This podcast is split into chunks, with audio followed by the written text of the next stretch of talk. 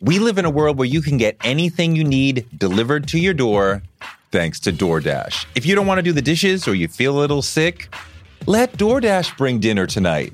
My family uses DoorDash all the time because it connects us to our favorite restaurants without us having to drive. Last night, we got some Indian food for my wife, some gumbo for me, and sushi for the kids, and everyone was happy, and we didn't have to do the dishes. The process of ordering was quick and easy, and I love DoorDash for real. So I was so happy to do this for them because I'm a customer, because I know DoorDash is your door to more. Must be over 21 to order alcohol. Alcohol available only in select markets. DoorDash, your door to more. Download the DoorDash app now to get almost anything delivered. Okay, ready? Think what you know, and it's about a time when you get yourself in we are.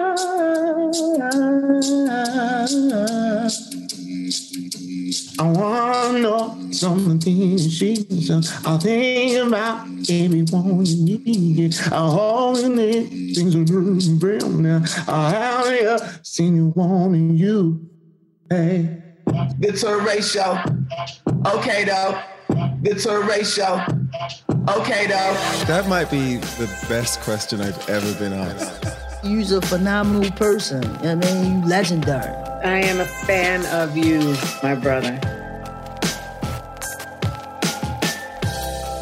A lot of times I, I uh, dream about beats, and then I wake up and, and immediately record it on my, my phone, and then I go and recreate it in the studio. Dream about beats. Yeah, yeah, and songs and melodies, and just like a, a lot of times.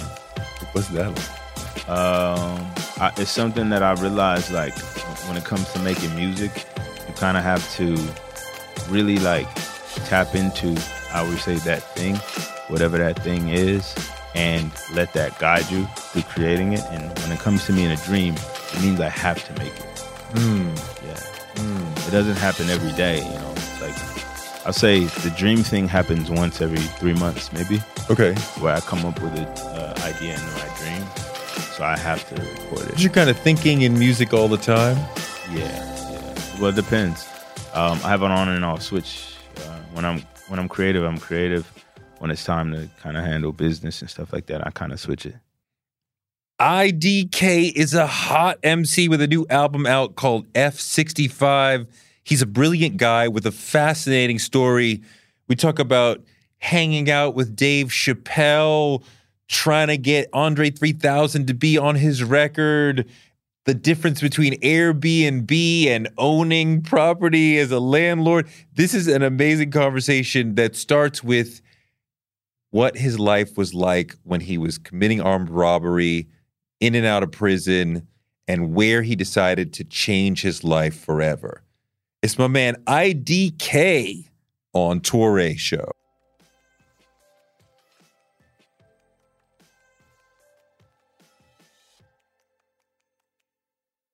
So,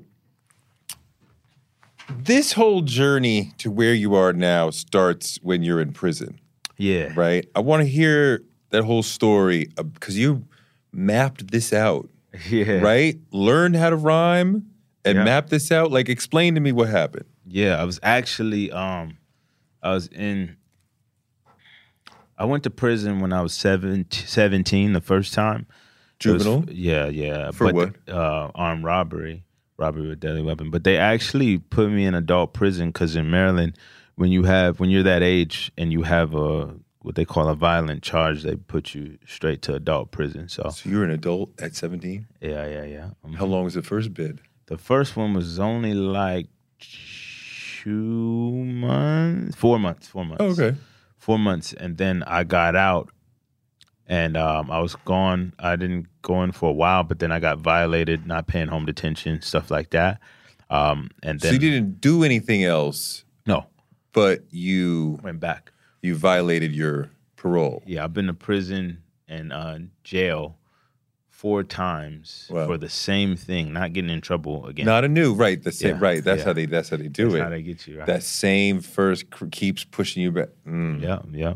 So then that's that's that's that last time when they sent me to um they call it up the road, but when they sent me to state prison from jail, um, is when I started doing music. I, I actually would memorize the beats from the songs that were on the radio, Okay. and then I would like you know practice rapping over them. But the thing about that was, well, is um, I I literally like prior to that, I did like stuff with like go-go music, which is local music in the DC area, stuff like that, but I never really did music. So I was a tutor and a barber in jail. Oh well. Yeah, so everybody knew me. Uh, help people get their GEDs.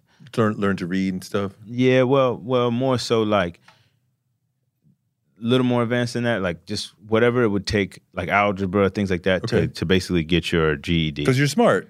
Yeah, I mean that's what they say, you know. I mean, like you can feel I'm one of the smarter people here. Yeah. So let me help you out. Um, well, they gave me the pre GED test, and I think I only got like one or two thing questions wrong. Okay. So then it was just something to do. You know, you get paid uh, a dollar a day or something. So wait, are, when you when you start saying, okay, this is how I'm gonna get out of my situation, be a rapper, right? Like, is that the conversation? Is that happening like on the bus, or is that like while you're in the prison of like, this is how I'm a elevate? Um, prison. It just was a natural thing that drew me to it. Like I would remember the beats and I'm like, let me just try something. Like I'm, I'm inspired to write, and that's what kind of sparked it. But the inmates told me I was good, so I was like, all right, let me try this when I get out. so that gave you the confidence. Yeah, exactly. But what was the plan? You made a plan there. What was the plan? Yeah, I literally wrote it down in my book. I still have the book to this day. Wow. Um, I just saw it recently. Actually, uh, I wrote all the stuff I was gonna do, all the brands because I was reading the GQ magazines. So I was like, all the brands that I wanted to wear that nobody's really wearing, you know, things like that. I wrote it all down, and I said, when I get out, I'm gonna go for it. Wait, what what was the plan? Um, the plan was to make a mixtape. Okay. It was really simple. Okay. Like, but I came with my name, IDK, all of that in in in uh, uh, prison. But the plan was just to do a mixtape and go back to school and just become a local rapper. But I ended up just focusing on making music and never registering for classes. And then Never here went to we are. Yeah. Wow. So wait, so your rhyming starts with you listening to Kendrick and Cole. Yeah. Right? Like who who else are some of the important influences? Well, there's a few people, obviously, early in my life, like people like Wale, obviously, like Yeah. Uh, people like Con- uh, Kanye West and, and stuff. I got into Jay Z a little later. I like watched the Throne, Okay. but what what um, I was actually talking to J Cole about this the other day, and I was like, man, I actually you were the reason why you were what made me realize you can rap really uh, clever and tell stories. So I I I knew rap was good. I always loved rap, and and Wayne was probably my first introduction to like metaphors and like how clever you could get. But then Cole and Kendrick Lamar, I was listening to J. Cole's first album, Cole World, and then um, Kendrick Lamar's Section 80 prior to me getting locked up. So me listening to those two albums, those were the last um, impressions of music in my mind until I went to state. Because uh, state prison, they give you a radio, but in uh, jail, you don't have no radio, no nothing. Whatever's on BET or whatever, those you know, that's all you could watch. So Shit. yeah, I remember. Go ahead. I remember being in jail and seeing ASAP Rocky for the first time on 106 in Park. Yes. Yeah, Hell yeah. That was the first Hell time I ever saw ASAP Rocky. How are you at all traumatized from having been in and out of prison that whole period in your life? Ah, never, never. Like I'm, I actually look at it as a blessing. Really? How? I'm happy because not too many people can experience state prison and and be young enough one to get out and still experience life, real Sure, life, yeah. but also, um, you know, be able to get out. yeah. most people there have 20 years 30 years i had a unique situation where i got sentenced to 15 years it got suspended to three years and i violated home detention after two years so i only had to do one year and paroled out in seven months where it made it kind of like if it was anything less than 18 months i would have had to do that in jail so that's everybody who has 18 months or less or still fighting a charge. But because I did it in state prison, I mean, uh, because I had three years total, even though I only had a year left, they still made me go to do it for the state. So Crazy. It's crazy. So, F sixty five is the new album. Yeah. It's interesting. It's extremely musical, right? There's a lot of brightness to it. We get the the lyrics and the flows and the, the hip hop of it, but it's it's very it's very bright. Yeah, yeah. Yes, it's supposed to be a conversation about like, you know, what it feels like to be a person of color, specifically a black person around the world, but the conversation is supposed to feel good. I feel like, you know, over time we've been so angry with good reason about our history and our past that it's been hard to have that conversation without um, emotion or or anger. So I just felt like maybe there's through music I can kind of mute some of the anger, even if I'm saying things that obviously are angry or upset. The feeling of the music could like give it that juxtaposition that would deliver the message a lot better. You make, you give me some of the vibe of a Tribe Called Quest, Yeah. Pharcyde, and Yeah. even like Roy Ayers and '70s soul music. Is that what you were thinking about? Yeah, I, so I was, I was speaking to Ali Shaheed uh, four Muhammad, yes. four days ago, and uh, he he uh, I was telling him like I when I put this album together, I wanted to feel I wanted it to feel like a modern day version of what Tribe would do. Uh, you know, obviously the feeling of the upright bass and all of the jazz elements, but then change the drums to be a little bit more current. So, uh, yeah, yeah, he he supported that heavily. Do you play any instruments? Um, I like on this album, I played bass a little bit, Oh. like stuff like that. I'm more like piano and bass, not really bass. Like I just this is literally my first time playing the bass. Oh, wow. On the song Telecolor, I, I played it as a very simple riff, but I, I I I did that, and then I um played a lot of piano stuff. I'm Okay. not great at piano, but I can hold it down. But so where you're getting your music for this record, are you going to producers and saying, "Give me something that sounds like this"? Or are you working with people to create from the ground up?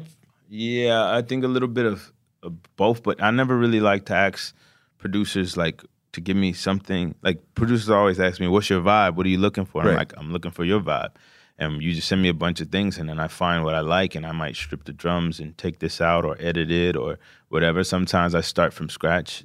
A lot of times I, I uh, dream about beats, and then I wake up and, and immediately record it on my my phone, and then I go and recreate it in a studio.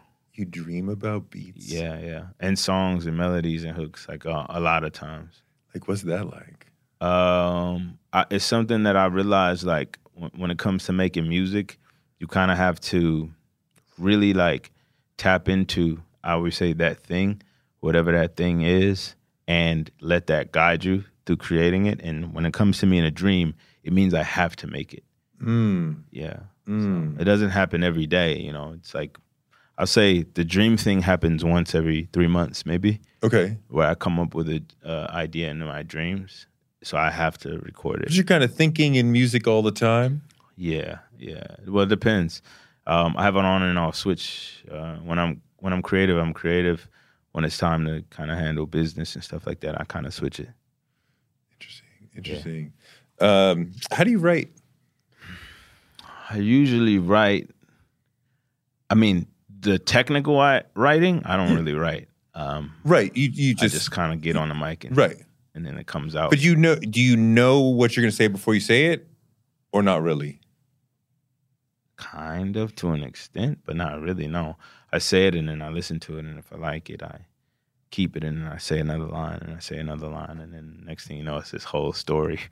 yeah, so you go into the studio not knowing what you're going to say. more more now than ever. When when Wayne said, um, um, "I don't write shit because I ain't got time," I really feel that more. more and more now because I really just don't have time to sit down and write a whole song. I just go on the mic and and I, I like if it's like yo, let's do a song today, it's no problem. It's like cool. It's just put the mic in front of me, put the beat on, it, and it just happens. How long would that take? It could take me 15 minutes. 15 minutes. Yeah.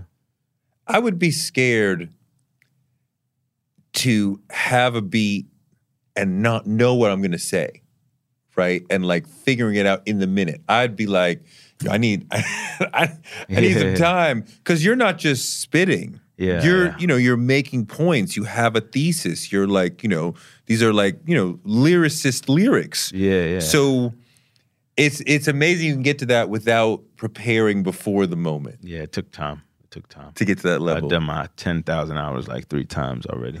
Yeah. What does that mean? Like just sitting there writing at home all the time? Yeah, it started out writing, a lot of writing, and then it became like, all right, let me just get on a mic and see what happens. And that was okay, but then it got better and better and better. Then I realized if I just let it go and don't overthink and tap into that thing that I uh, spoke of earlier, it, it just always does the job for me. It always has to come from the heart, though. Of course, of Mm-hmm. course. But you're known for your lyrics. Mm-hmm. Um, does that not make you feel pressure each time you start to do a new song? Because No. you have a name, you have a reputation. Mm-hmm. You know, you got to keep meeting or beating that standard. Nah, I don't create art with pressure. I think the only pressure is how can I get the world to hear this message or whatever I have to speak of, but I don't create with pressure. That if there is pressure, I won't create. So wait, you know, one of the things that I like about you and about emceeing in general is flow. Right? Yeah. And a great MC is like in the mix. But when you're writing in the moment, how are you find like do you kind of find the flow first and then put in the words to that? Like how does that Maybe, maybe that could be what it is, but um, it's just it's just so little thought to it. It's it's more feeling. Um, I think I get the best flows when I don't think about it. The more I don't think about it, the more I just go mindless. The, because it's like I make hundreds of songs, so it's like you kind of got to realize like it's okay to try something. It doesn't have to be perfect every time, you know. So I just kind of do that, and then the flow kind of comes. That's deep. That's Yeah. deep. So you're talking about partly about black manhood, right? And what it is to be black. What is the what is the story? What is the thesis that you are making about that? Uh, It's a very general conversation with a white person um, or a group of white people, um, and basically saying, "Hey, this is my life. This is me as a black man. This is this. This is the story of this kind of black man. This is my particular story. This is my love life.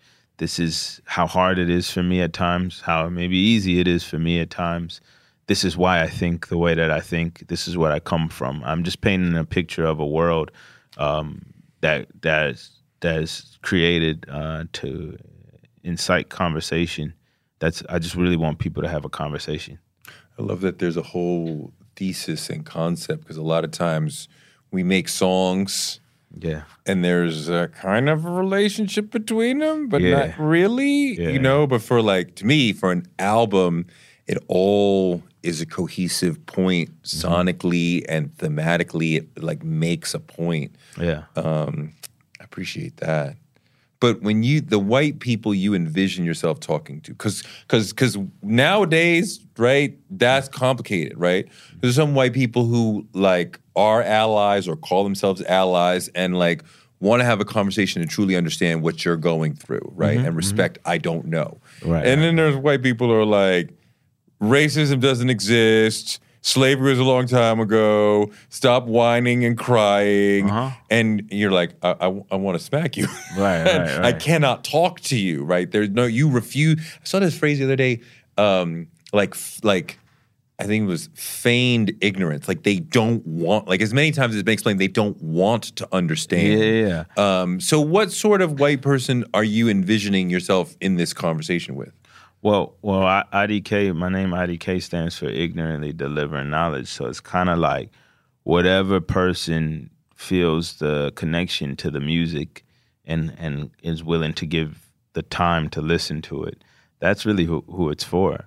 Um, it's not it's not out of anger. It's not try to forcefully get anybody to understand anything. It's for you to not even realize you're understanding something until you understand it. Um, I, I first want everybody to enjoy the music. That's really all I care about first. Yeah. And I want through enjoying the music. Uh, it's it's kind of like how I feel about um, Lauryn Hill uh, Miseducation. As a kid, I had no idea what the album was about. I just loved the music. Right. And I always continued to love the music until recently when I kind of started to understand what she was trying to say and the message she was trying to deliver and where her heart was in creating it. So, and, and that made the album deeper for you. exactly. But first and foremost is does it feel good? Do I like it? Yeah. and that's important. I I understand rappers that try to uh, quote unquote preach or try to give you a message, sometimes a harsh one, but I think music should always be enjoyable or it should be an outlet um, first. Um, that's why lyricism is not as important to me as people may think. What do you mean it's not that important to you? Um, lyricism is not that important to me because um, you could have the greatest lyrics in the world and no one feels you. you Sure. know? it's feeling first, and if and if I could feel the music, then I like it. I, the kind of music I listen to, like a lot of people would not expect, maybe because of I don't know how cerebral I am and how much I think about things, but I like the music that feels the the most mindless almost because I can I can feel that person. I can tell that that person doesn't care about what you think. They're just saying what they feel. Like who are you referring to? I love like Kodak Black. That's one of my favorite rappers. And he just kind of just, you know, obviously he thinks about things he says too, and he has stories and he's really good at like that. But also you could tell that it's a feeling first. Um, and who he is is who who who he's who he says he is in his music is who he is in the media and everything else. So I mean, I think there's like with lyricism, like a real lyricist, mm-hmm. the beginning of it is gonna probably hit you in the head as you're like, oh wow, he rhymed that and that. Like he's doing this, he said this, he made this point about the global industrial complex or the white man or whatever. Like, oh shit. And then as he goes through it, then he starts saying some shit that hit you here about, mm. you know, like, oh, because I didn't have my dad, blah, da, da. And you're like, mm-hmm. whoa, you know, my mom, whatever. Like, and then you're starting to feel it in the heart, mm-hmm. right? And and they're gonna start to like like grab you down there. And Yeah. if they're not able to really touch you in both places, it's not really all the way there. Yeah, yeah. And for me, I think about like people like growing up right now and and people back in like Southeast DC or PG County, Maryland, like those are the people who who I look at as the next generation, especially of black people that are gonna bring change and probably need it the most. And and I, I understand what they feel and what they listen to. And I, quite frankly, it's not necessarily uh, what we deem as great hip hop or rap. It's just what who's who's who's speaking of a lifestyle they either live or want to live, and and I pay attention to that. You know. We live in a world where you can get anything you need delivered to your door thanks to DoorDash. If you don't want to do the dishes or you feel a little sick, let DoorDash bring dinner tonight. My family uses DoorDash all the time because it connects us to our favorite restaurants without us having to drive. Last night, we got some Indian food for my wife, some gumbo for me, and sushi for the kids, and everyone was happy, and we didn't have to do the dishes. The process of ordering was quick and easy, and I love DoorDash for real. So I was so happy to do this for them because I'm a customer, because I know DoorDash is your door to more. Must be over 21 to order alcohol. Alcohol available only in select markets. DoorDash, your door to more. Download the DoorDash app now to get almost anything delivered. One of the people who helped inspire me to want to be in broadcasting is Oprah Winfrey. She's an inspiration for so many of us, but her daytime talk show was so incredible. And it told me that you could be black and authentic and real on TV. And that made me want to do it too. Black Stories, Black Truths is NPR's new collection that's a celebration of blackness.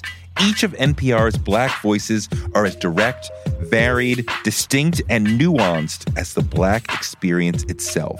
In the Black Stories, Black Truths collection, you'll hear stories of joy, resilience, empowerment, and how to create world shifting things out of struggle. Every episode is a living account of what it means to be black today, told from a unique black perspective. Black perspectives that haven't always been centered in the telling of America's story, but now they are the story. On NPR's Black Stories, Black Truths, you'll find a collection of some of NPR's best podcast episodes celebrating the Black experience. Hear a feed of episodes from across NPR's podcasts that center Black voices. Turn on NPR today and hear a range of voices as varied, as nuanced, and as Black as we are. Stories should never be about us without us. Listen now to Black Stories, Black Truths from NPR, wherever you get your podcasts. So, wait, so you, I want to go back for a second. You talked about the messages that we get from hip hop. I mm-hmm. think there is a message in almost every rap song. Mm-hmm. And the message usually is, I'm the shit Yeah. right? Either because I rhyme good, because I got girls, because I got money, because um, you know, I'm down with you know Rockefeller, whatever it is, right? You're ultimately saying I'm, and you might be making a point about you know mass incarceration or what it's like in the Bronx or or whatever, you know, when a girl hurts your feelings, whatever. But like ultimately, most rap songs are about I'm the shit. Right, right. Yeah, for sure. But to be uh And there's nothing wrong with that. That's dope. I mean, for a group of people who have been, you know, oppressed for four or five hundred years, whatever, like to have a bunch of men to be like, I'm the shit. Like, we need to hear that. Yeah, for sure. I think um, to change the people, you have to be of the people, and being of the people sometimes requires uh, being a part of what influences them. And I personally, at 17, 16, when I was getting in trouble, I wouldn't have been listening to the positive role model. That's Right. not what would have spoke to me. It would have been the people that I deemed as cool. So for me, it's like if I if I'm if I'm listening to somebody that's cool, but then they do something like, oh yeah, but I went to Harvard too, and it's like, oh wait, going to Harvard is cool. Maybe I I want to do that. I want to be like that, you know. And uh, I think it's like parents. It's like I think the parents who have the most influence over their children aren't the ones that are the most strict, the most angry or yelling, or the ones that are feared, or even the, it's the ones that they believe are cool. Like it's like kids think the parents. cool. yeah, like if you're if You you're have kids? parent, no, I don't know kids, no. But I feel like it's like Kids don't think their parents are cool. most of the time. There's some that do though. There's a few, and especially if kids, other kids, like in school, are like, "Yo, your parents are so what? Look how he dresses, how you know stuff like I that." I mean, they might they they may respect their parents, right? But they're they're definitely like y'all. and when I say cool, I mean just a role model that they look up sure, to. sure. You know what I Sure, mean? yeah, yeah. Like, and and I think like again, like when we go back to like the hood and like how a lot of people think, it's like they see like Kodak Black and they see themselves or their future self in him. You know, you could even say that about like the drug dealers and stuff like that, where everyone always talks about that story of the drug dealers have the nice cars and all the girls, and everyone wants to be like them it's like being somebody that people want to be like, you know. That's why partnerships with like Nike and, and stuff like that are so important to me because I'm taking the stuff that I know I would have wanted and using it as a canvas to tell an important story and paint an important story. So okay, wait. PG County, where are you from? PG County, Maryland. Where? Um, it's like called Glendale, so it's in between Bowie, Lanham, and Glenarden Maryland. So you're part of DC culture. Yeah, yeah, yeah. You hung out in DC. Or Yeah, you yeah, were- yeah, for sure. Okay, so let's talk about DC and hip hop Mm-hmm. because every other major American city where there's a lot of black people Yeah. has had a major rap scene over decades and had a major influence, Yeah. except for DC. Yeah, yeah. And I've talking- tried to talk about this with DC people. They get a little defensive on it, but they all say, well, it's because of go go. Mm. And I'm like, yo, we are 50 years into the hip hop movement. Mm-hmm. And I know there's a lot of cool people in DC. And I'm like, really? Not that many people wanted to go into hip hop from Yeah. like I, I I don't understand. Help me understand what's going on. Well, I think that go-go does have a lot to do with that. anyone who's saying arguing with you on that is probably just in denial because I've I just had this conversation recently. Um, I made a joke and I was like, man, until our basketball and football team like really starts killing it, we we're never gonna have a hip hop scene. but but uh, but uh, but no, it's it's just really but, like but it's really like where there's a drug scene, a rap scene pops off. Really? And y'all got a crazy, or at least you had in the Rayful and all that, you had a crazy drug scene. Yeah, but I think that the the focus was always go go music. Uh, it wasn't rap. It was in the- actually uncool to rap at a certain in point. really, Yeah, if you were trying to be a rapper, it wasn't cool. why? Because go go was cool. Wow. That's what it was. It just was. That's what it was. But That's y'all are aware while you're saying that internally, you're aware hip hop is the shit, and everyone's listening to hip hop. I think it goes back to that conversation of feeling. Not everybody thinks that deep. They just move with what they feel, Mm. and people were feeling go go. So it wasn't about oh rap is is big. No, it's like this is what we feeling. Like we like this. We like going to the go go's. We like seeing BYB. We like seeing TOB. We like seeing TCB. You know what I mean? That's what it was. So I think it wasn't so much thought about what was bigger or not. Right. And also the the ability to dream is is important too because even if it wasn't the biggest thing, we probably believed it would be. Go go. Yeah, yeah. But the ability to dream, you're saying a lot of people don't have No. that vision. we have it. That's what I'm saying. We probably loved it so much that we're like, oh, they'll catch up to us. Oh, you thought Go Go will be. Yeah, and it could have, but it just was really violent, and a lot of uh, things came out of the go-go scene, so they shut down a lot of it. Wait, what happened that shut down the Go Go scene? um, a lot of the clubs attracted people who would beef with other people and you know fight and have killings and all kinds of things. So they started to shut down the go-go scene. They've even been trying to do it now, still. They're trying to shut it down now. Yeah, it's a little bit of that going on for sure. So, is there a Go Go influence in your music? Yeah, always. I do like there's a lot of stuff like uh the song 850, the co chorus, that's like something that would be on uh, a go-go song. We on top. We on top. Yeah, very repetitive, you know. It has a bounce to it, you know. Interesting. Um, so wait, you're wearing shoes that you made with Nike. Yeah, yeah. That is crazy to me. and you've made five shoes with them now?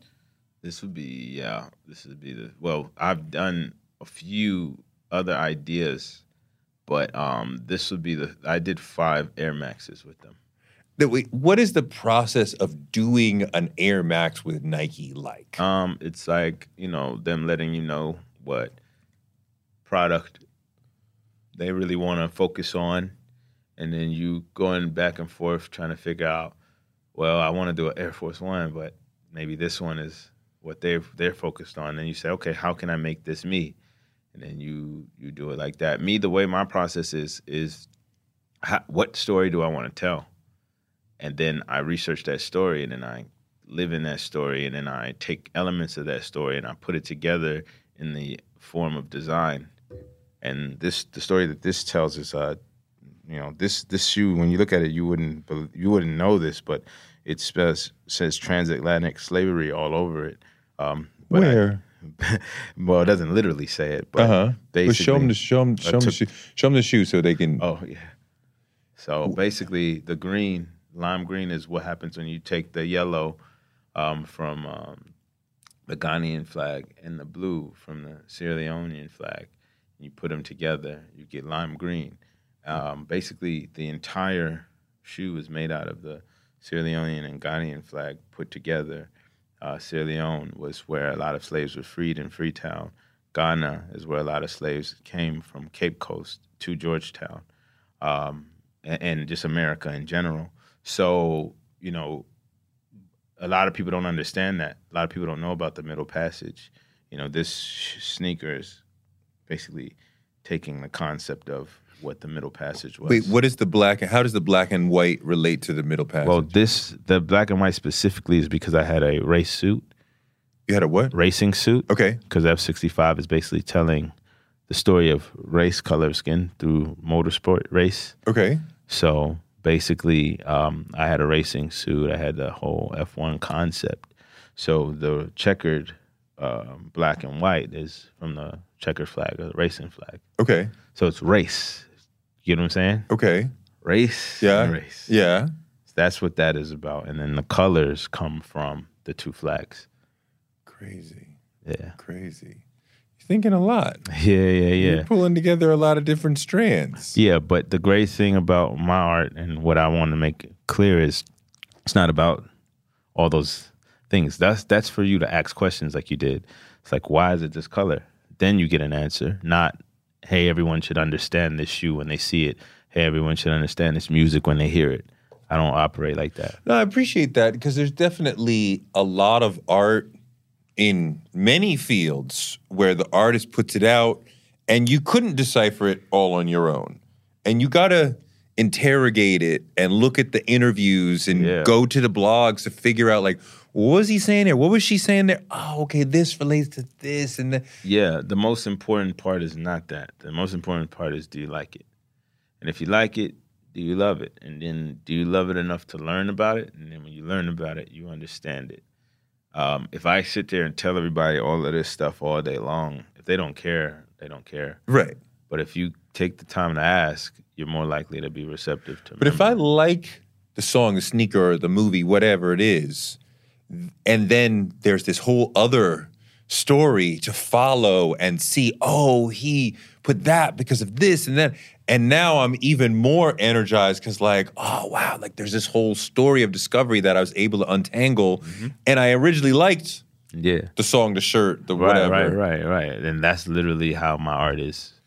So, wait, who's your top five MCs all Uh, time? that's that's that changes all the time. Number one, it's kind of easy for me. It's uh, Lauryn Hill. okay. Lauryn Hill, number one all time. Yeah, yep. Even with one album, Right? that's probably a big reason why. It's like you could do one album and have this much impact. It's Well, the score is a huge impact on her reputation as well. well, yeah, that too, of course. Right. of It's course. it's a group record. So I guess I guess a- you can give it give her credit for that for Yeah. sure. Of course, yes, yes. So wow. Okay, Lauryn, number one. Who? What else you got? Um, as a group, Tribe Called Quest. Um, Wait, who's better in a tribe called Quest? Uh, I think it's just a it's a collective, man. I think um, as a whole, tribe is is is is uh, is important because because I don't know that I listen to anyone's solo albums too much. Okay. No no disrespect, but No. I think like Midnight Marauder is one of my all time favorite albums. You like Midnight Marauders or Low End Theory better? I like Midnight Marauders better. I understand why people say low. It's like kind of like off the wall and Thriller.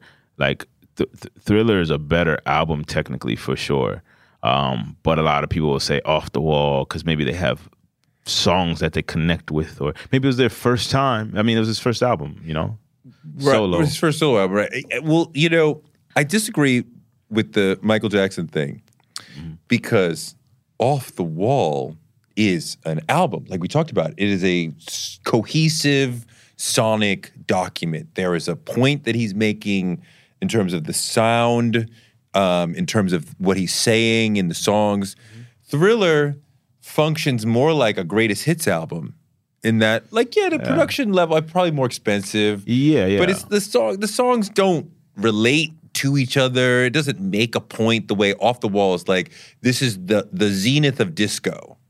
I understand that part, but I think that like the credit that I have to give uh, Thriller is the songwriting, uh, like the the quality per song was definitely a lot different from the mixes, the sonics, songwriting, uh, arrangement, all of those things. I, I I know that as a lot of people say when you have an album, it kind of has to tell this story and all of these things. And I think if that's what you're looking for in art, yes, for sure. But when I listen to it, technically, it is a better album to me in the sense of, the, you know, quality wise, everything is just, in my opinion, better. Yeah. I think it's like him, uh, Michael Jackson, taking what he was and just enhancing it. And then I think there's another part to this that a lot of people don't um, give credit to when it comes to an album. It's kind of like Michael Jordan. It's like when you compare him to another basketball player and people say that, I say Michael Jordan or his stats. Like when it came to Michael Jackson, I think he that's the album that created the icon, you know, that we we know as Michael Jackson.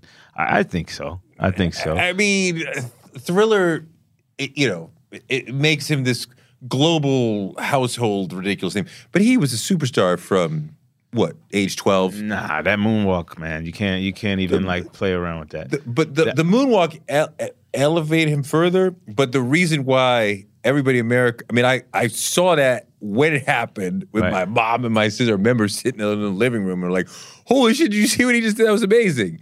Um, he was like, we all came to that show waiting for that moment because he was already this gigantic superstar. Right. I, I say I gotta argue with you on that one because I think Michael Jackson pre moonwalk was like Michael Jordan pre dunk. It was like the dunk is what made that shoe, that brand, that iconic Michael Jordan moment. Wait, The- the, the moment for the Air Jordan was when they banned it. I mean, because it wasn't the right colors. Okay. And when they banned it, then then everyone's like, "Oh, we we got to buy the sneaker." Right, right.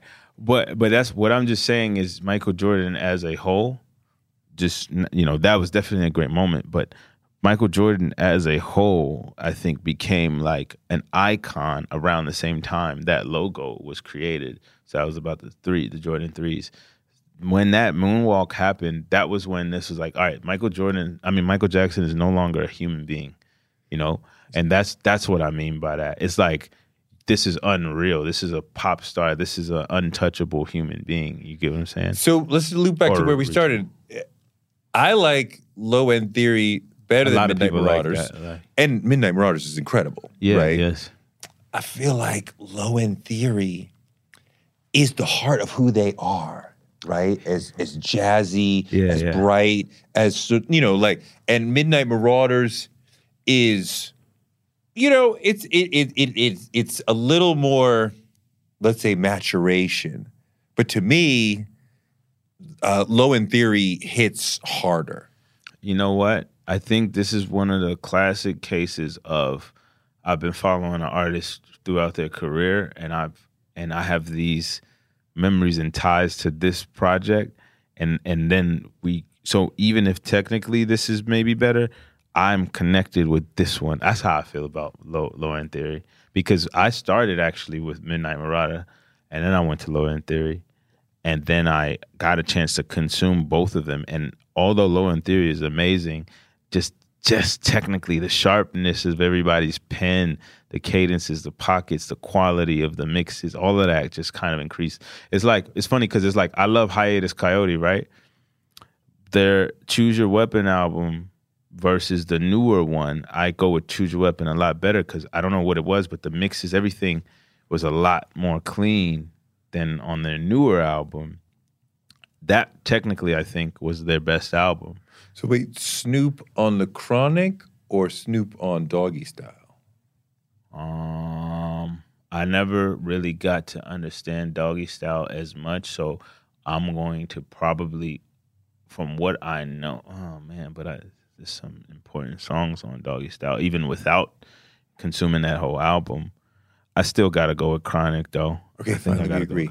Yeah, yeah, yeah, yeah. Yo, he roared out the gate with the Chronic. That Yeah, that whole album is incredible. Yeah. You don't even realize that he's only on like a quarter of the album. Right, right, But right. it seems right. like Feels his it's so him. album. Yeah. But um, how'd you get Snoop on your record? Well, that was actually a bite from an interview he did. Uh, but what was funny is when we went to go clear it, uh, he was like, "Yo, can you?" They said, "Can, uh, can I guess Snoop wants to be credited as a feature on this?" I was like, "I mean, sh- sure, that's cool. You know what I mean? I'm glad it even got cleared." So wait, you you took a sample and he made it a feature. yeah, yeah, yeah. He actually requested. So that so so I, I think the audience that's not in the industry may not realize that you were supposed to give him the and he said no no I want ah. Yeah, yeah. But it was cool because usually, you know, people want it the other way around. It's like, oh, I didn't come on here. Like, it's like when I worked with MF Doom the second time, it was pieces of a verse that we put together. And he he um, did, wasn't really like all right because I did this piece. I didn't want to do it as a feature, but then it became a thing of we would put with MF Doom or whatever the case we whatever we ended up doing. So um, it's kind of like that. It's like literally like he he could have just said nah. He could have just not cleared it. Sure. But he not only cleared it, but he's like, yeah, you know, we'll come. But he asked for more. yeah, yeah, yeah, yeah. I mean, it didn't change the economics of it or anything. It didn't? No, no, no, no, no. It Oh, didn't. I would It think didn't. that- it's just more like he could. It's more of his stamp of approval. Okay. You get what I'm saying? Yeah, it didn't change the economics. So wait, I want to talk about working with Benny on this Benny Butcher on this album, but but Doom was earlier, Doom, yeah, and Doom is incredible. yeah. What was it like working with him? Well, he was overseas in in uh, I, I think it was like Belize or the Bahamas or something like that. You could even hear like the crickets in the background of the Wow. recording from Wow. outside. Like, Wow. yeah, you could tell he was in like a probably kind of rural type of area. But um, it came through Adult Swim. I was like, hey, I know this is probably impossible, and I'm probably tripping, but I was like, you think I could, could try to get a feature from MF Doom? And he's like, yo, I, he never does them, but let's try. And uh, about three weeks later, I get a message saying Doom wants to know the concept of the song. And then uh, What is the response to that? I think I jumped up like, wow, I can't believe this is happening. I, I was like, I went like, and then they sent the verse two weeks later. After that, I couldn't even believe it. I really just couldn't believe it. I mean, that's got to be a nice validation as an artist Yeah. that that an elite like that knows you, likes you, wants to rock with you. Yeah, yeah, yeah, for sure, for sure. I've been getting a lot of those lately. Same thing with Jay Electronica. It was like he just he, he and this is fresh off of the album with um Hove. Uh he just kind of was like he was just like, "Yo, um man, I love what you're doing. You have really good taste. I don't like to do features often, but for you, I'll get this done." And it took him like 7 months. ah, That seems quick for Jay. In, in the in the middle of it, it pat he pat uh, Doom passed, and and he I remember he DM'd me like, now we really got to do this. whoa, So he came with that feature. Whoa. Yeah. What was that like? Because he's he's one of my favorite MCs. Oh man, that was like, first of all, you had to have a lot of patience. That's the first thing. But when I got it back and just what he was saying, and and I mean, it was like, man, I almost wanted to give him his own song. Sure. I was gonna separate it and just put it as its own piece, you know, because I pr- produced that beat anyway. So I'm like, at least I, I made the beat, you know. Yeah. And then it was just gonna be him alone. Yeah. But I was like, I, I found a way to put it in. I mean, he talks about spiritual, philosophical stuff like nobody. Yeah. And I'm like, you took my mind on a journey in 16. I love you. Yeah, yeah, yeah. He's great. He's great uh, for that. Very descriptive, but uh, you definitely need like a dictionary and, and everything when you're like trying to understand. Exhibit and Google, C- Google too. Ex- definitely Google. Exhibit C is one of my favorite records of all time. yeah, that's how I first heard about him. It was- yeah, it's it's it's just a memoir, right? From from and, and you know, and I'm like the the way that his life expands as as the story goes on. Mm-hmm. It's crazy. Yeah, no, it's he's he's he's he's the goat, man, and and that's why being able to get that feature for me was a, a an extremely uh, uh, big blessing, and that's why I don't like hesitate to get try to get features from people because some of the hardest artists to reach for some reason rock with me. I have a similar story with Andre 3000 where it's like I, I met him um, at a dinner uh, and he came up to me and was like, "Hey man, you know I got my ear to the streets. I know about what you got going on. I, I like what you're doing. Um, I would love to get in the studio with you Shut sometime. I swear to God. Shut up. And I just was like, yo, I remember looking at him like, um, yeah, I mean, shoot, like, yeah, what's your number? And in my mind, I was like, the fuck? Andre 3000 doesn't have a phone. you know what I'm saying? Like, why would I ask him such a stupid question? And then he took my phone and put his number in. He actually put the number in wrong at first, looked at it, backed it up, changed it, and then put it in. And now I was texting him. And I just remember he was like texting me back. It was like a whole thing. And then he just disappeared. yeah, yeah. Yo, So I hung out with him once. I out a couple times, but I was doing a story on them for Rolling Stone. and I'm straight meat eater. Yeah. Every meal, Yeah, chicken, yeah, steak, burger, whatever. Yeah. Brother takes me to this vegan restaurant, Yeah, yeah. and I'm like, I don't see anything on the Yes, menu. I like, are. but I'm the right. I'm the journalist. I got to be cool. I can't be like, I don't like the menu. Like that's like, I'm um, sure, I'll have some potato scallions or whatever. like just try to play it off. Like, no, this is fine. yeah, yeah, yeah. Salad. He was happy. yeah, yeah, yeah, yeah. Um, so wait, who else have you linked with, gotten close to, but it didn't quite work out? uh, Tyler, the creator, was supposed to do a verse for me on a song called uh, "Porno" that I have on um, my album "Is He Real?" But and it, this is fresh off of like um, Igor, so it just came out. He's the hottest shit ever, and he's like, "Yeah, I'll pull up to your house at nine in the morning," and he comes in a McLaren. Um, To your house. yeah, Ah. Pulls up and listens to my entire. It wasn't out at the time. Entire album, top to bottom. It's like, yo, in the I'm house or in the car? in the house. Yeah. And he's like, yo, I'm really excited for this. Um, I gotta get on this. I gotta get on it. And then he looks at his phone. He's like, oh shit, we just announced Flog Gnaw. And then like, so everything's blowing up on his phone. And he's got on a couple calls and he stayed there for like two, three hours. Um, and then he just kept like trying to get the verse done, get it done, but he's doing all of this stuff. And I know what's going on with what was going on, especially now, because I'm dealing with that now where I'm like, I really want to do something for somebody, but finding the time's not easy. So I understood that. But um, yeah, he was supposed to do something for me for that album. So maybe in the future, I'm sure we'll figure something You out. talked to Jay about getting on a song? That was that was actually somebody who I really wanted to get on this album. Um, Tella Kalora. I was talking to Lenny and Guru, and they all felt the idea. I just timing wise, I don't I don't think we were able to connect. So, but I, I was like, it was it was. It, I felt like if he heard the song, he would have done it. What does eating healthy mean to you? Whatever your eating goals, Thrive Market is the best place to get all your groceries and household essentials. And getting Thrive shipped to your door is like having a great supermarket right outside your house. I love that Thrive Market carries brands with the highest quality ingredients and ethical sourcing methods.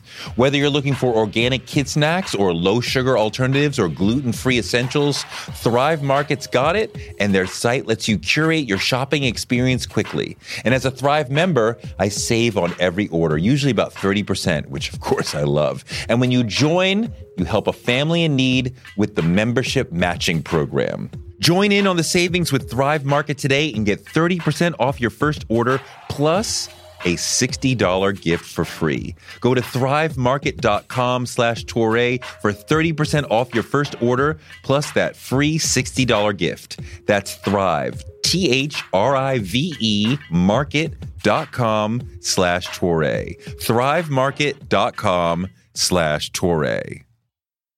On March 16, 2000, two sheriff's deputies were shot in Atlanta. Jamil Al-Amin, a Muslim leader and former Black Power activist, was convicted. But the evidence was shaky, and the whole truth didn't come out during the trial. My name is Mosi Secret, and when I started investigating this case in my hometown, I uncovered a dark truth about America. From Tenderfoot TV, Campside Media, and iHeart Podcasts, Radical is available now. Listen to the new podcast, Radical, for free on the iHeartRadio app or wherever you get your podcasts.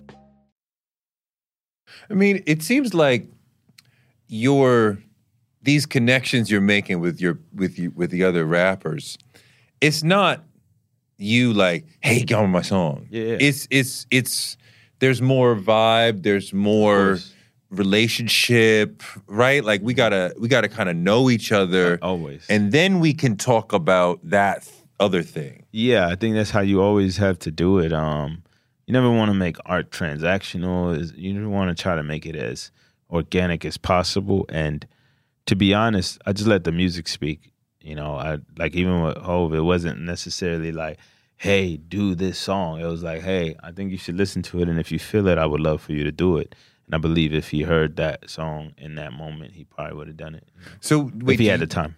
Yeah. So do you end up paying for features or is it a trade situation? Uh, most of the time, it's really just a trade situation. One thing I'll say is a lot of the older artists, Um, sometimes you know w- want to get paid and things like that, which we understand. Like like I remember I worked with Slick Rick. He did that obviously because he wanted to work with me, and it was dope and it made sense. You know, but a lot of the older artists tend to maybe just want the fee because I'm on a record label, so they're not looking at it like it's your money out of your pocket. You know what I mean? Right. So I, I would try to get I mean, I think f- fans don't necessarily know some of those features are paid for, but some of them are I like you. Yeah, I'll but- jump on your record someday. You jump on mine. Right, but it's it's not so much like, hey, I got this money, get on this song. I don't really operate like that. Right. It's like, yo, I got this song. What do you think about it? And then you get may get a bill later.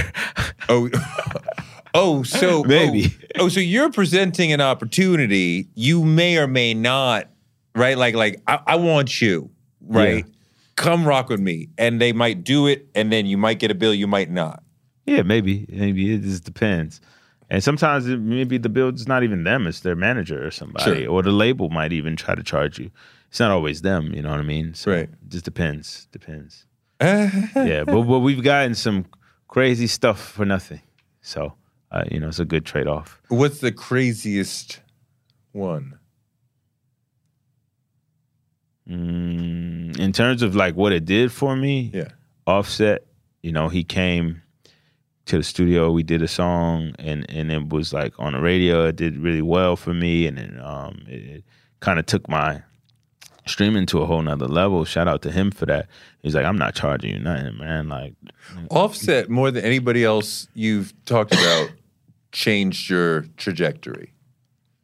Um, um, at that time, yeah, because he brought a, a completely new audience and put me in a whole new bracket of like streaming and things like that. So for sure, shout out to him. Benny the Butcher is on this record. Yeah. And he's another killer MC. Yeah, yeah, yeah. How'd that come about? DM. I just no, actually, no, no, no. This is actually I, I make a joke, but this was the first feature uh, the record label ever got me. Oh shit. They was like, I played the album. He's like, Yo, I hear Benny on this. I'm like, actually, I kind of hear that too. And then literally, he's like, Send me the the song. And then like three weeks later, the verse came in. And then I connected with Benny. I was like, Yo, you killed it. He's like, Yo, man, appreciate it, man. Let's link up. Da da da. And then we built a relationship from there. Amazing. So oh amazing. Okay, so that came backwards to the other yeah, that was never happens like that ever. right. So wait, when you get a verse back from Benny, a Mm-hmm. MC of that caliber, do you go, Yeah, I should redo my verse? Nope. I don't do that. Is shit. that is that whack? um Is that I un, mean, is that not man. supposed to be done? like a lot of people like are really competitive. So I mean, I, I guess I'm not competitive like that.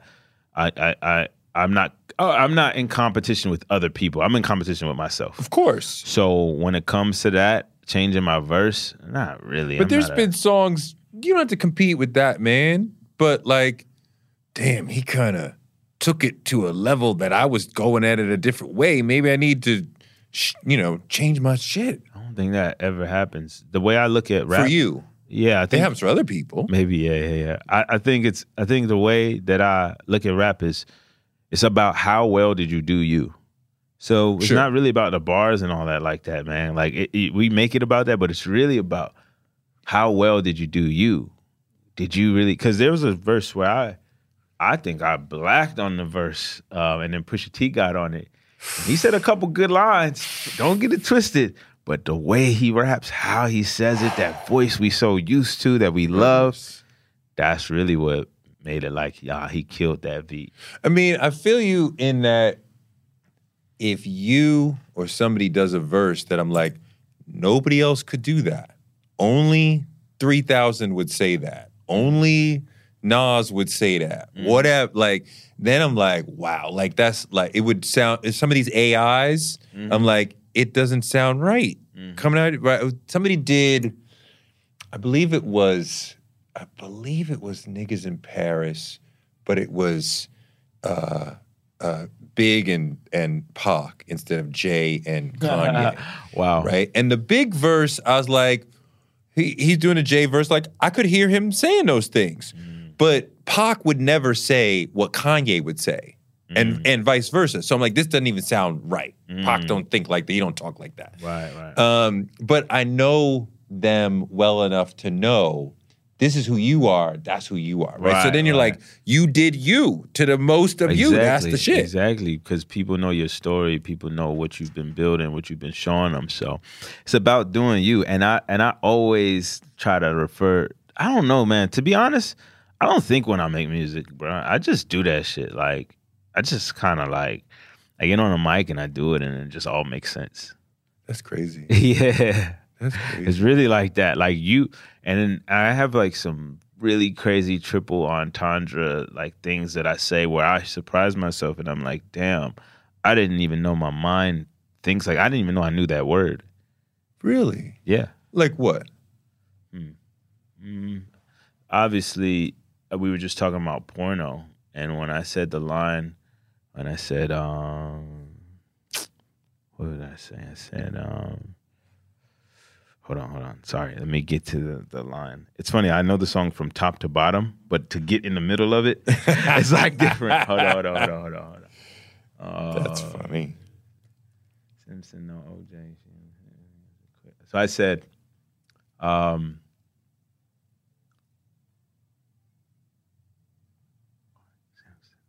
hold on. Get it, I'm gonna get it, I'm gonna get it, I'm gonna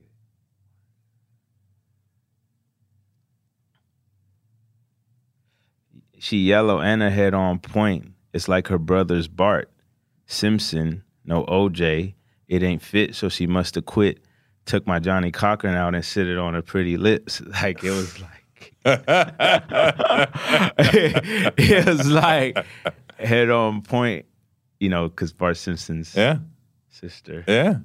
Yeah. She yellow and her head on point. It's like her brother's Bart. Simpson, no OJ, it ain't fit, so she must have quit. It, yeah. That's crazy. yeah, yeah, yeah. Crazy. Wait, you seem to know like all the MCs. Who's the most fun? Like who, if your phone rings, yo, I, I'm in your city.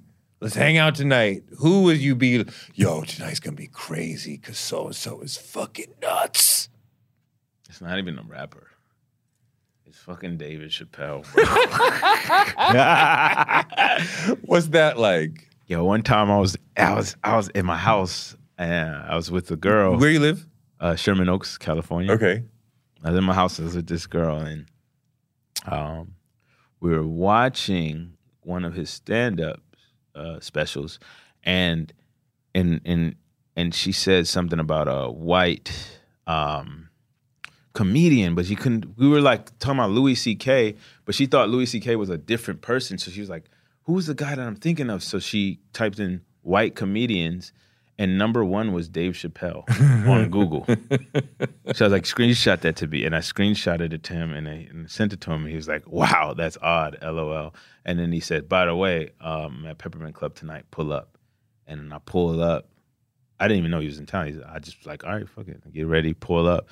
It's like Justin Bieber's there. I'm seeing like um, uh, Larry Jackson from Apple was there. Uh, it was like, uh, it, it it was one of these things where it's like a packed small room and then he just starts improvising and doing knock knock jokes for like Yeah. 20 minutes Yeah. and they're all funny Yeah. and it was just like to be able to do that with him you know is great we went to paris one time um, i'm sitting at the table it's me him chris rock talib kweli and, and he's just you know turning up drinking a little bit saying jokes and it's like all right well, let's go to this place. All right let's go to this place. And it's like three back-to-back shows every night. It's like families there friends i mean then a party after at the hotel. Like i mean like the guy has fun. That guy's nuts. yeah yeah dave chappelle man that's the most fun person to be around because then also he's saying jokes the whole time saying jokes, but his jokes are. I mean, he can do silly stuff. Yeah. and he loves a fart Layered. joke. His But he does deep, a lot of deep he's shit. like me but as a comedian what do you mean? if you listen from the surface level, you can enjoy it. If you try to listen deeper, you'll realize there's so much more and you'll enjoy it even more. And you'll enjoy and respect his art. That's why me and him connect. I always tell him that. He forces dialogue. That's what I do. Yeah, He's not afraid to say something to force dialogue. People don't realize the dialogue he forces can fix the problem. People are so surface level, like angry on the surface of what was said, but don't realize this guy's a genius and he knows what he's doing. Yeah. So that's why I love his art so much. You know, I, I making this album, I wanted him to be a part of this. Uh, we're actually going to do something really soon, but I wanted him to be a part of this because he's doing what I do in the form of comedy. What And I is what is that you want to do with him?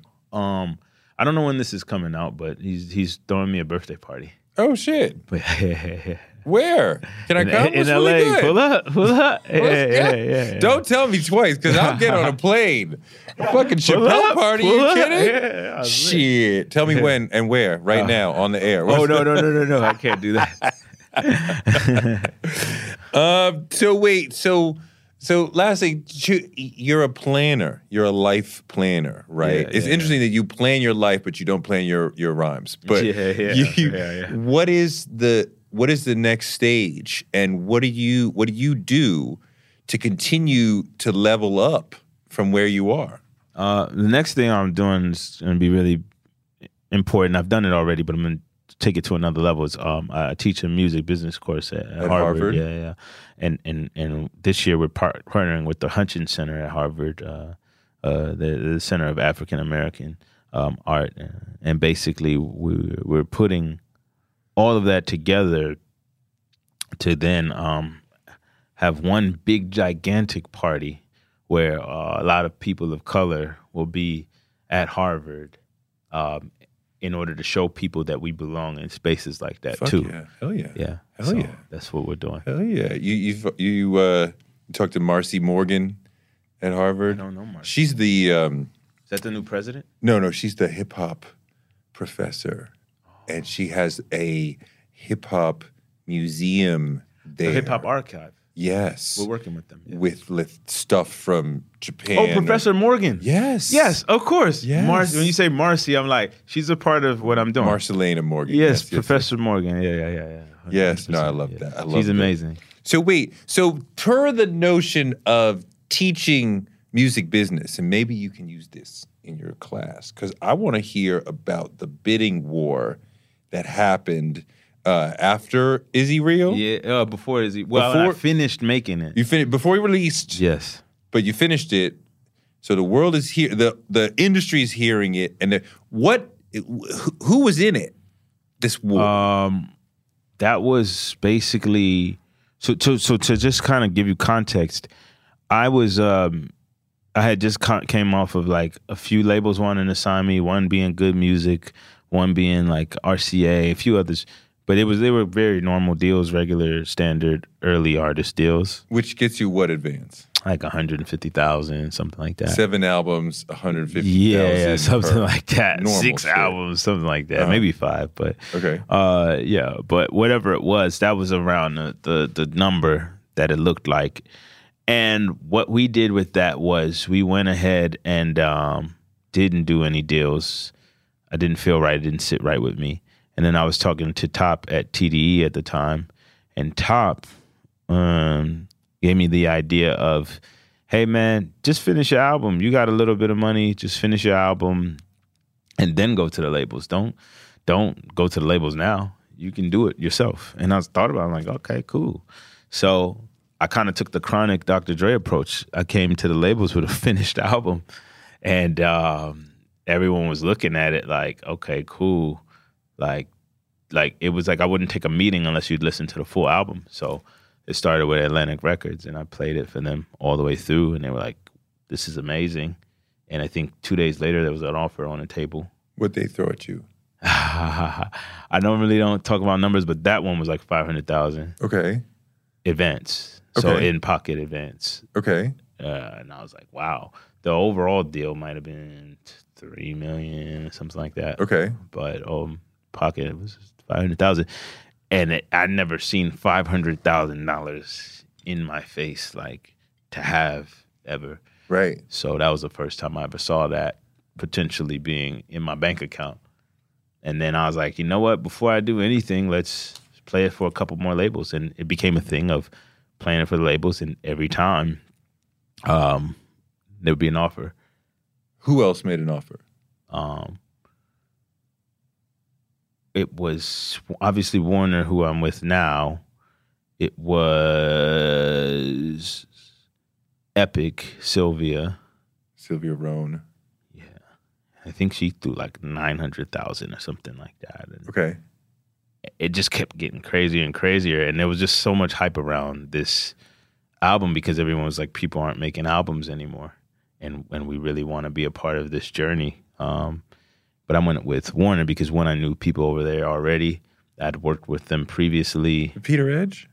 No, uh, that's uh, RCA. Excuse me. Yeah, yeah. Right. This was um, Aaron Bay-Schuck, Tom Corson, Brock at the time was there, and he's who signed me. Um, and then Aisha White, my publicist, she I knew her from working with her at, when she was independent. Did Warner give you a bigger than Sylvia? Um, overall, yeah, the deal was all the way through just better. Is it a 360 deal?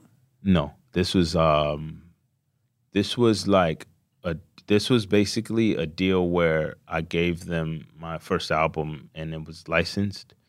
So I think well, Sylvia's deal was a licensed deal too. I, I don't remember exactly all the details that were different. I just remember the main reason was less about the numbers and more about um, the fact that I knew people at Warner. I had met with them three times already, and and they came in kind of late. So Epic came in like at the end, and I'm literally like, I, didn't feel- even I meet like no this, one yet. I like this group. I know them at yeah, Warner. it felt Feel good. comfortable with them. Yeah, yeah. You know, and they were a newer company, new regime, all that stuff. So wait, so when you get the mill or whatever in your bank account, what did you buy?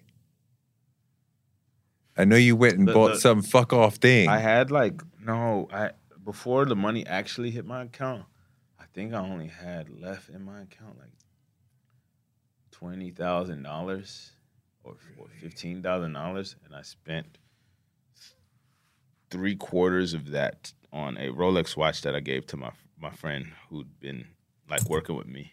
So I was like, I hope this money hits because I ain't got no more money left. but what did you buy for yourself?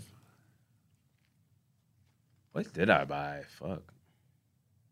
I feel like I I invested in shit like merch and shit like that, and more studio equipment. And Okay. did I buy anything big? I bought a a, a one of one Mad Paris. I don't, I don't have it right now. Mad Paris watch. That wasn't that expensive. It was like twenty five. But you put most of it into here's my t-shirts. yeah Studio in the house? I already had the studio, so I mean maybe bought a few more things for sure. Um, man, taxes took a lot of it. I know, right? Yeah, yeah. Taxes manager, I don't think I lawyer. spent that much of it, man. To be honest, I spent it over time. Yeah. Sure. I'm always like a person like this is the thing. I don't like carry a lot of liquid cash because it's like I don't have kids. I'm down to take risks.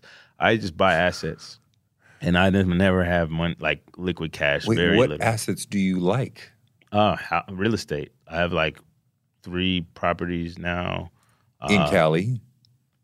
two in Cali, one in um uh, on the East Coast in DC area. You're a landlord or is Airbnb? One is a, I'm a landlord. Um, I did Airbnb, but the HOA was complaining, so I had to stop. I was making so much money, man. I was killing that On the shit. Airbnb? Woo! Was And then I in- could come back whenever I wanted. Yeah. like was that in Cali? no, that was in LA, uh, DC area. Yeah. Um, I, I I got like five acres of land in Joshua Tree. I want to I want to build something there. I got that early. I got it when it was five acres. Cost me with la- uh, electric and um, water nearby thirty thousand. Shut up. I swear to God. But now it's ridiculous. It don't like I get calls like every week trying to buy developers and stuff like that. You, you just trying to hold it? I want to build on it because it's like a it's like a it's like a cat like it's like automatically just by building on it I'm good. Right. It, right. Because right. the land itself is you know it's popping out there. So is real estate your number one thing outside of music? No, probably not. I, I consulted for Credit Karma. That was a really big deal. What did you tell Credit Karma? Um, I gave them financial advice. No, How no, could you no, give no, no, credit- no. oh, not really, not literally, but uh, I gave them advice on how to reach, you know, Gen Z and- Marketing. and, market, and and I did a campaign for them and some content that I created and produced, um, and that bought me my second house. Hell yeah. Shout out to Hell Credit yeah. Karma. They're amazing. Hell yeah. Yeah. No, I'm I'm I, I'm I'm dying to get into real estate, and I'm working on that this year, and I've like been working on it. So it's interesting to me, you know, what you're talking about, Joshua Tree. They say like this is a very hot area Mm-hmm. Yeah. to yeah. buy I in. told everybody, everybody that I told, I told you guys, bring that money. This is the place to do it. You know who listened to me though? Few people. PNB Rock, rest in peace. He bought the lot next to mine. wow. Um, DJ Trauma, who works with Dave Chappelle, he bought some land through I think my real estate agent. And, and a couple people said they were going to do it, but they didn't do it. But man, it's it was a great investment. And there's a lot of people weighing out like, do I go Airbnb, which Always. has its own, versus just being a just just just being a landlord with renters. Yeah, man, Airbnb's better. I mean, Why? You make more money. You just get a company to manage it, and you manage the management company. Don't got to deal with all the little things. You just got to pay for shit. Well, why you prefer. Airbnb to? Uh, it's the difference of making eight thousand to ten thousand a month versus three thousand or whatever the market is. Yeah. Because my my house in in uh, DC is considered a luxury um, rental, so you can charge more per day than you would make renting it out in the market. You know, because the furniture, the way that I designed it, all of that stuff brought the value on Airbnb up. It's not the same as uh, just renting it because it's not about the furniture; it's about location. Da, da, da. Interesting. So you can factor in more things with Airbnb. Interesting. Yeah. Interesting.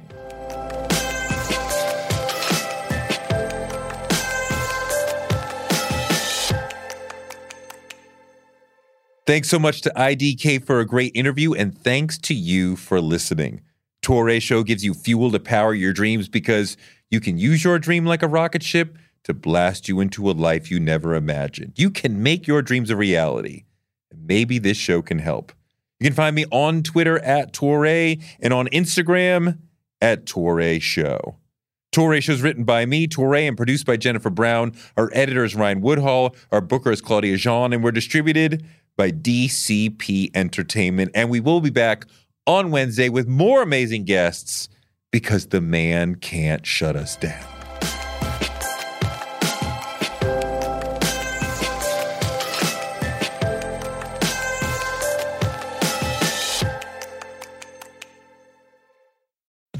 We live in a world where you can get anything you need delivered to your door thanks to DoorDash. If you don't want to do the dishes or you feel a little sick, let DoorDash bring dinner tonight.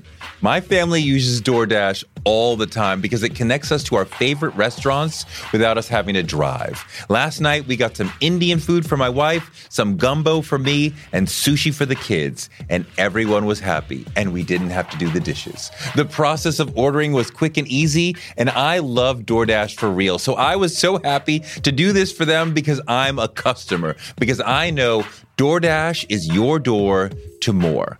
Must be over 21 to order alcohol. Alcohol available only in select markets. DoorDash, your door to more. Download the DoorDash app now to get almost anything delivered.